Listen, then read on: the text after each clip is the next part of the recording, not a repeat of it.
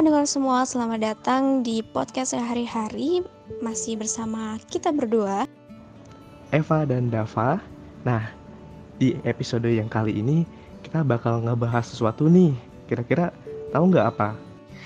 Hari ini kita bakal bahas sesuatu yang lagi trending akhir-akhir ini Yang bahkan ketika kita buka Twitter, buka IG Semuanya penuh sama komentar-komentar netizen soal ini.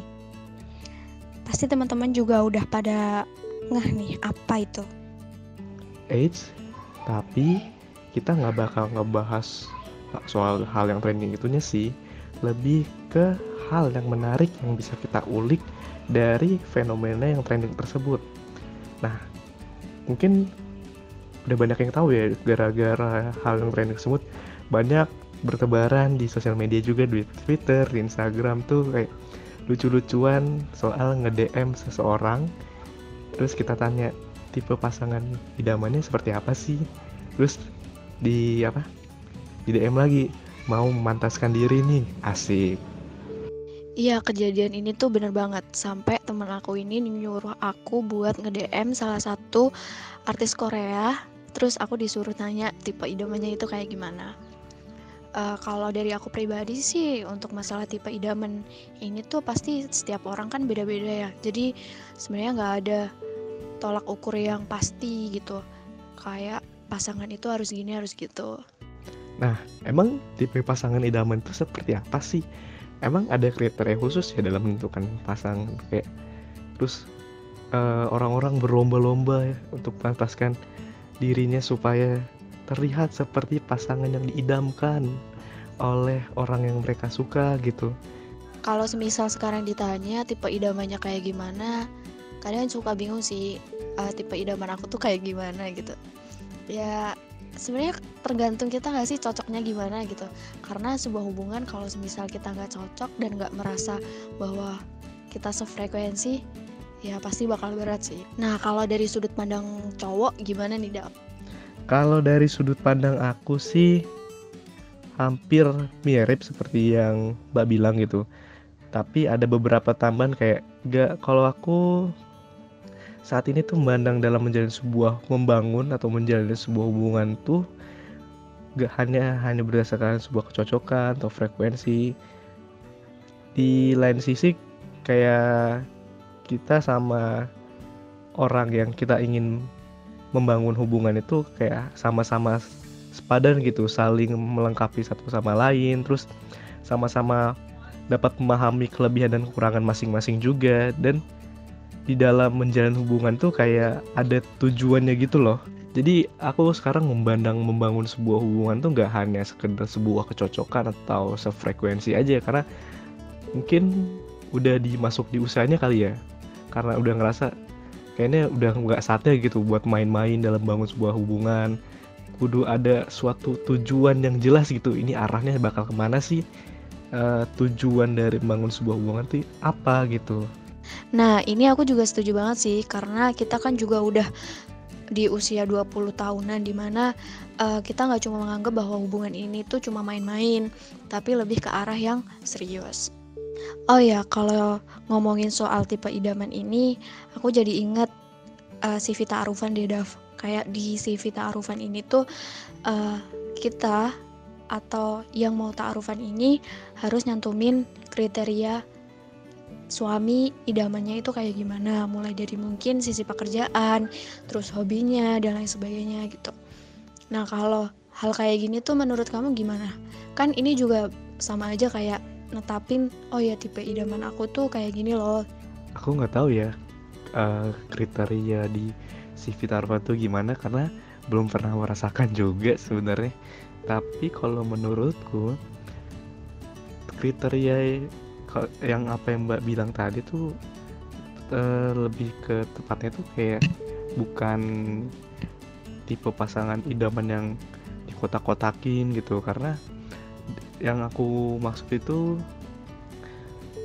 tipe pasangan idaman yang digembur-gemburan ini tuh seolah-olah menetapkan sebuah standarisasi loh. Oh kalau kita pengen punya pasangan tuh wah ini standarnya loh yang paling bagus gitu. Padahal kan gak semua orang itu bisa distandarisasi sama gitu. Karena kan tadi apa yang udah mbak bilang setiap orang juga kan beda-beda gitu Oh, I see. Jadi tipe pasangan idaman yang dimaksud di sini itu dia lebih ke standarisasi. Padahal beberapa orang pun juga nggak bakalan peduli tentang standar yang diciptakan oleh banyak orang. Kadang kan katanya pengennya cewek yang bisa masak gitu. Padahal ada beberapa orang yang ya fine fine aja kalau misal si pasangannya ini nggak bisa masak gitu kan ya. ya begitu mbak terus nih ya ngomong-ngomong soal standarisasi nih dulu tuh aku pas SMA itu di kelas berapa ya? Aku lupa. Cuma aku inget banget pokoknya pas SMA itu wah aku pernah nih merasakan semangat banget gitu kayak pengen yang namanya nikah muda setelah SMA wah gak setelah SMA sih tapi setelah SMA terus kuliah habis kuliah tuh berapa tahun nikah kayak ada step-stepnya gitu loh kayak kita lulus SMP kan di umur 18 ya biasanya. Terus ya kuliah 4 tahun lulus di tahun ke 20 eh di usia yang ke 22 tahun. Terus biasanya dipatok nih kalau nggak 25 26 udah nikah. Kayak standarisasi gitu ada step by stepnya. Lucu banget deh pokoknya kalau diinget-inget tuh. Tapi apa ya belakangan ini bukan belakangan ini lagi ya beberapa tahun ini tuh aku kayak belajar banyak hal banget tentang membangun sebuah hubungan atau sebuah pernikahan itu oh nggak semudah apa yang aku pikirkan dulu saat SMA bahwa wah kayak bakal mulus gitu jalannya. Habis kuliah langsung kerja langsung juga buset kayak strike banget. Tapi nggak segitu waktunya lurus gitu ternyata. Aku belajar banyak hal bahwasannya ketika kita membangun sebuah hubungan atau ketika ya membangun sebuah hubungan itu pasti kita bakal dihadapkan dengan ego dari kita dan pasangan kita gitu. Di mana kita harus belajar bagaimana mengontrol ego itu. Terus juga aku mikir-mikir kayak ah aku kok kayak standarisasi banget ya umur segini segini segini. Tapi aku pikir kayak gak se apa ya gak semuanya itu harus berlaku gitu di umur segini misal. Dan ini yang aku pelajari di mana kayak kadang ada beberapa cerita itu di umur segini tuh kayak ada tuntutan gitu misal. Kayak di umur 20-an ke atas nih 20 sampai 25 itu kayak kalau perempuan belum menikah di umur segitu tuh ada stigma khusus di masyarakat.